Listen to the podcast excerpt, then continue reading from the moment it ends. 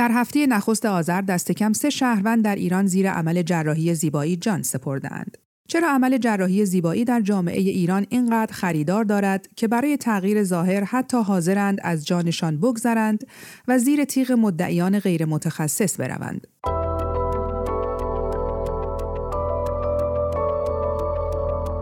سلام توبا زکیپور هستم و در این برنامه دیدگاه شما را همراهی می کنم.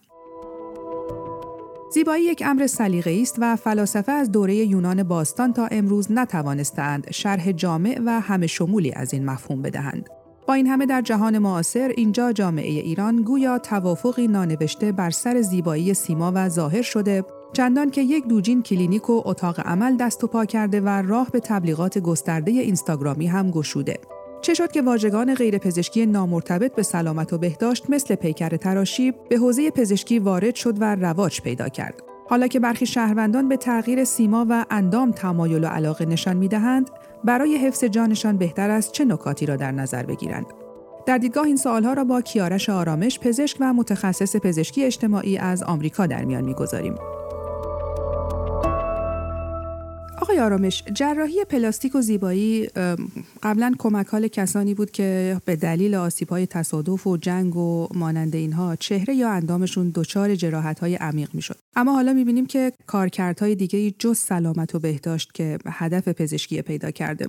به عنوان یک پزشک پژوهشگر چه عواملی رو در رواج جراحی های زیبایی و میل شهروندان به این نوع عملها موثر می‌دونید؟ ببینید اول اجازه بدید اون سوالی که شما مطرح کردید رو یه مقدار بازترش بکنیم و اون این که پزشکی یک هدفی داره که اون هدفها در فلسفه و اخلاق پزشکی تعیین شدن و پزشک ها اخلاقا باید اون اهداف رو دنبال بکنن و نه هدفهای دیگری. اون هدفها همونطور که شما به خوبی اشاره کردید متمرکز هستند بر پیشگیری از بیماری درمان بیماری توانبخشی بعد از اینکه فرد دچار نقص و مشکلی شد و کاهش رنج و درد در مواردی که درمان بیماری ممکن نیست. حالا آیا تغییر وضعیت طبیعی بدن به نحوی که مطلوب فرد مراجعه کننده باشه هم اخلاقا می‌تونه جزء پزشکی باشه جزء اهداف پزشکی. غالب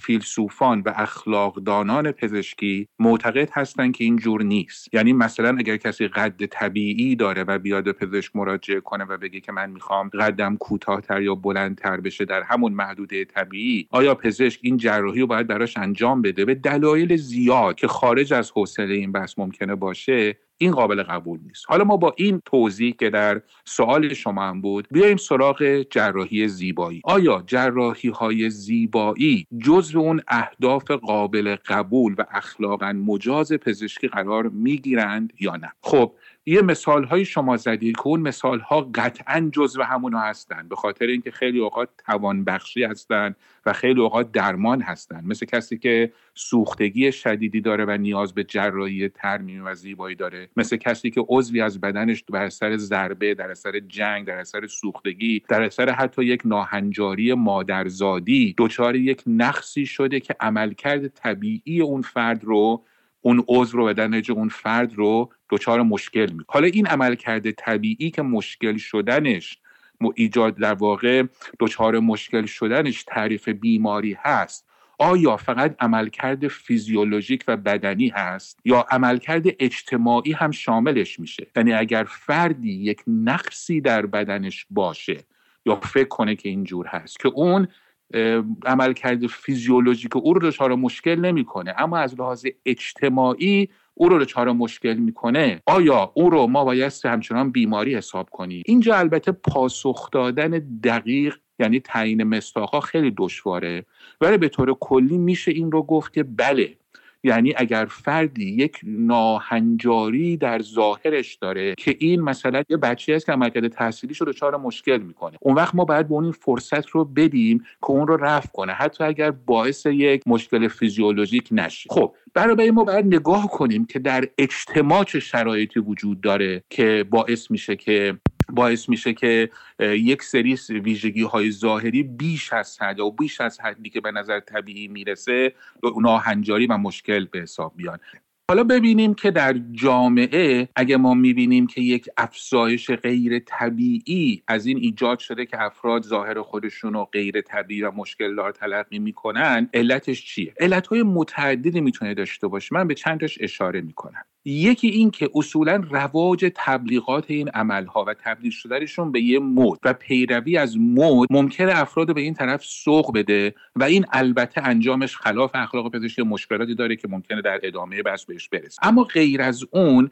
توجه بیش از حد جامعه به ظاهر و زواهر یه جوری میشه بگفت که نتیجه سیاست های فرهنگی و اجتماعی سالهای اخیره که جامعه رو از خیلی از عناصر فرهنگی که می‌تونه جامعه رو غنیتر و عمیقتر بکنه محروم کرده. من نمی‌خوام بگم همه کسایی که عمل زیبایی می‌کنن افراد سطحی هستن. اما سیاست های فرهنگی جامعه به افزایش نگرش سطحی نگر در جامعه کمک خیلی زیادی کرده و این مثلا فرض بفرمایید که وقتی در عرصه موسیقی وقتی موسیقی جدی و سنگین از طرف جام از طرف حکومت مورد محدودیت و فشار قرار می‌گیره حکومت امیدواره که مردم برن به طرف روزخونی ولی مردم نمیرن. در غیاب موسیقی جدی مردم میرن تتلو گوش میدن یعنی سلیقهشون سطحی تر میشه. شبیه این تو بقیه ارشای فرهنگی هم وجود داره. بنابراین یک حرکت کلی فرهنگ جامعه و سلیقه جامعه به صورت سطحیگری و فقط توجه به زیبایی ظاهری بخشی از مشکل هرچند که تاکید می‌کنم من نمی‌خوام همه مسئله رو فقط به سطحی تر شدن جامعه نسبت بدن. خب آقای آرامش تا وقتی که پزشکان و جراحان متخصص این عملا رو انجام میدن که خب نگرانی عمده در کار نیست. اما مشکل زمانی در واقع آغاز میشه که غیر متخصص ها حالا خب دست, دست کم در ایران عرصه رو الان به دست گرفتن. به این ترتیب که کلینیک و اتاق عمل رو اجاره می‌کنن و در مواردی جان مراجعی رو که سلامت بوده و فقط خواسته که شکل بینیش رو تغییر بده گرفتن.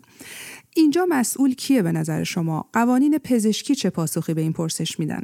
خب قطعا انجام عمل جراحی در شرایطی که خطرناک باشه و جان مریض رو به خطر بندازه خیلی غیر اخلاقیه و این نتیجه عوامل متعددیه. یکی از اونها همین بیش از حد سودآور بودن این عملهای زیبایی هست که نتیجه سیاستهای قیمتگذاری نادرست و فسادآلودی بوده که در سالهای گذشته بر جامعه پزشکی حاکم بوده. غیر از اون دولتی شدن کامل نظارت بر نظام سلامت کشور از جمله نظام پزشکی که راه برای ورود نهادهای مستقلی که بتونن به این مسائل رسیدگی بکنن و بسته. مثلا نظام پزشکی مستقلی که بتونه به این تفاوت درآمدها تعرفه بپردازه جلوی اینا گرفته شده و یه نظام پزشکی فرض کنید دولتی وجود داره در کنار وزارت بهداشت که کاملا در دست دولته و در دست پزشکان وابسته به حکومت که معمولا این تخصصهای پولدار رو هم اونها پر می‌کنن.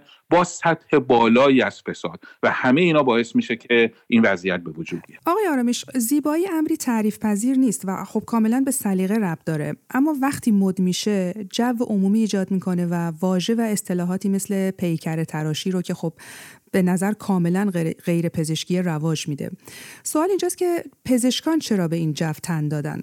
خب پاسخ روشن هست به نظرم تا حدی. یعنی اگر از داخل جامعه پزشکی نگاه بکنین پاسخ تا حدی می‌تونه روشن سیاست هایی که در زمینه تربیت نیروی انسانی و توزیع نیروی انسانی در سالهای اخیر در پیگیری شده و پی گرفته شده باعث شده که تعداد زیادی از پزشک ها که در شهرهای بزرگ هستند برای برای اینکه امکان به زمینه کار در مناطق کوچ محروم تر وجود نداره برای اینکه بتونن درآمدی داشته باشن رو بیارن به همین زمینه هایی که توش درآمد امکان درآمد بیشتر وجود داره. و وقتی که رقابت و وقتی که سطح اخلاق عمومی به واسطه همون سیاست ها پایینه وقتی که نظارت مستقل وجود نداره ترکیب همه اینا یک بازار مکاره رو ایجاد می‌کنه که ما داریم مشاهده می‌کنیم. و اون تبلیغات نادرست و ناروا و, و پیدا کردن بازار و مشتری به روش های غیر اخلاقی خب حالا این درآمد بالای جراحی های زیبایی پزشکی و پزشکان رو با چه چالشهایی روبرو کرده آقای آرامش؟ خب بخشی از این